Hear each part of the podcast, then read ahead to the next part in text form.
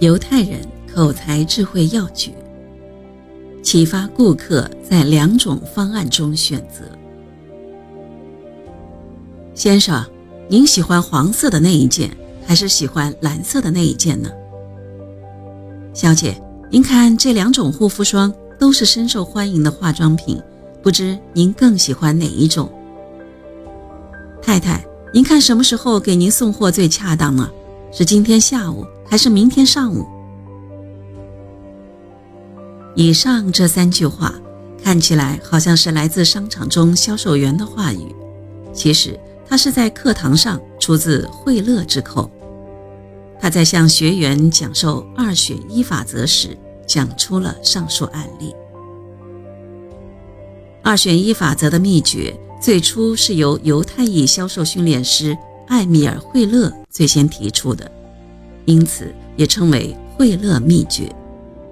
下面还是让我们接着免费听一听这位大师每小时五百美元的课吧。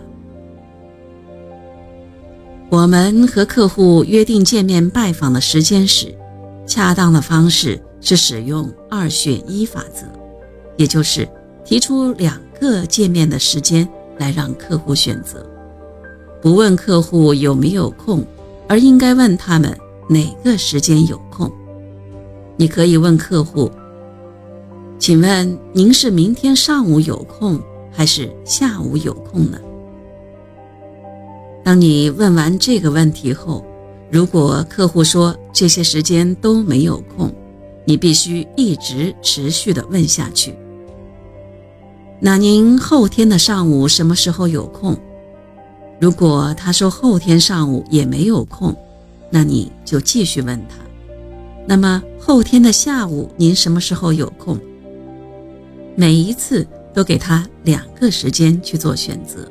而不要只问他有没有空，你应该问他什么时间有空，一直问下去，直到他告诉你什么时候可以去拜访他为止。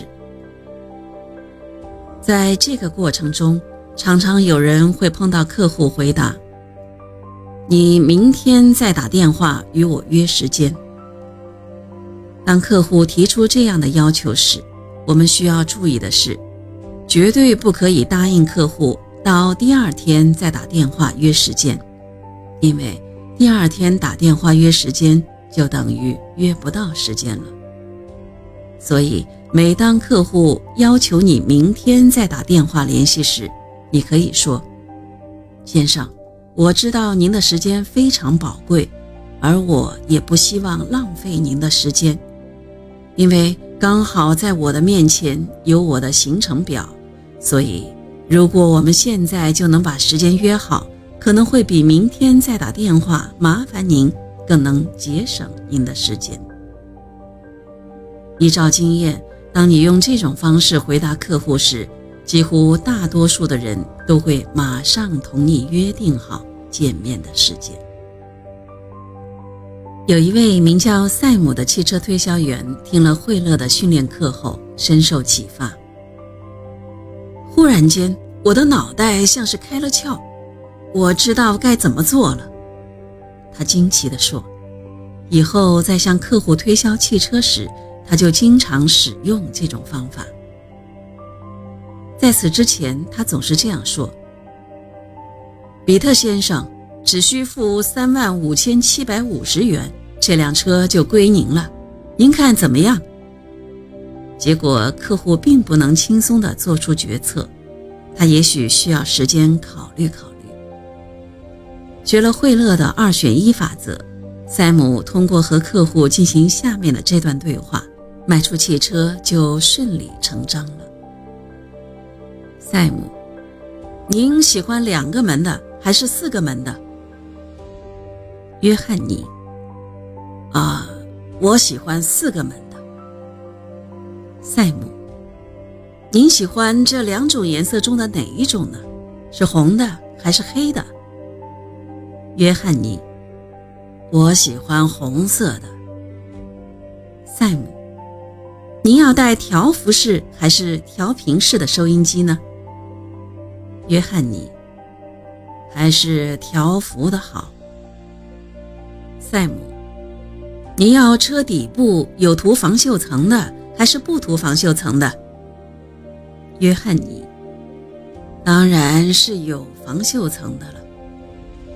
赛姆，是要染色的玻璃，还是不染色的呢？约翰尼，那倒不一定，还是染色的吧。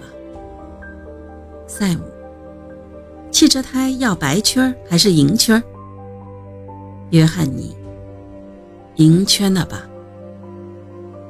赛姆，我们可以在十月一日上午八时到十二时，或下午三时到六时交货。约翰尼，十月一日八时到十二时最好。赛姆运用这个方法的妙处在于，以咨询的方式将选择的自由委置于顾客，不管规格大小也好，颜色也好，数量也好，送货日期也好，让顾客任选一种，只要顾客答出其中的一种，即可以认定他已经决定接受了，按完成交易的手续办理。在提出了这些对客户并不难做的小决策后。赛姆递过来订单，轻松地说：“好吧，约翰尼先生，请在这儿签字。现在您的车马上就可以为您工作了。”在这里，赛姆所问的一切问题都假定了对方已经决定买了，只是尚未定下来买什么样的。在使用二选一方法时，要注意所提的问题中最好不要用“买”字。这样，顾客便有主动感或参与感，觉得这是自己的选择，而不是他们硬要卖给我的。另外，所提出的选择最好不要多于两个，如提供的选择太多，致使顾客转眼看花花不定。这虽不至于完全丧失满意，也会在相当大的程度上影响成交，使生意转眼泡汤。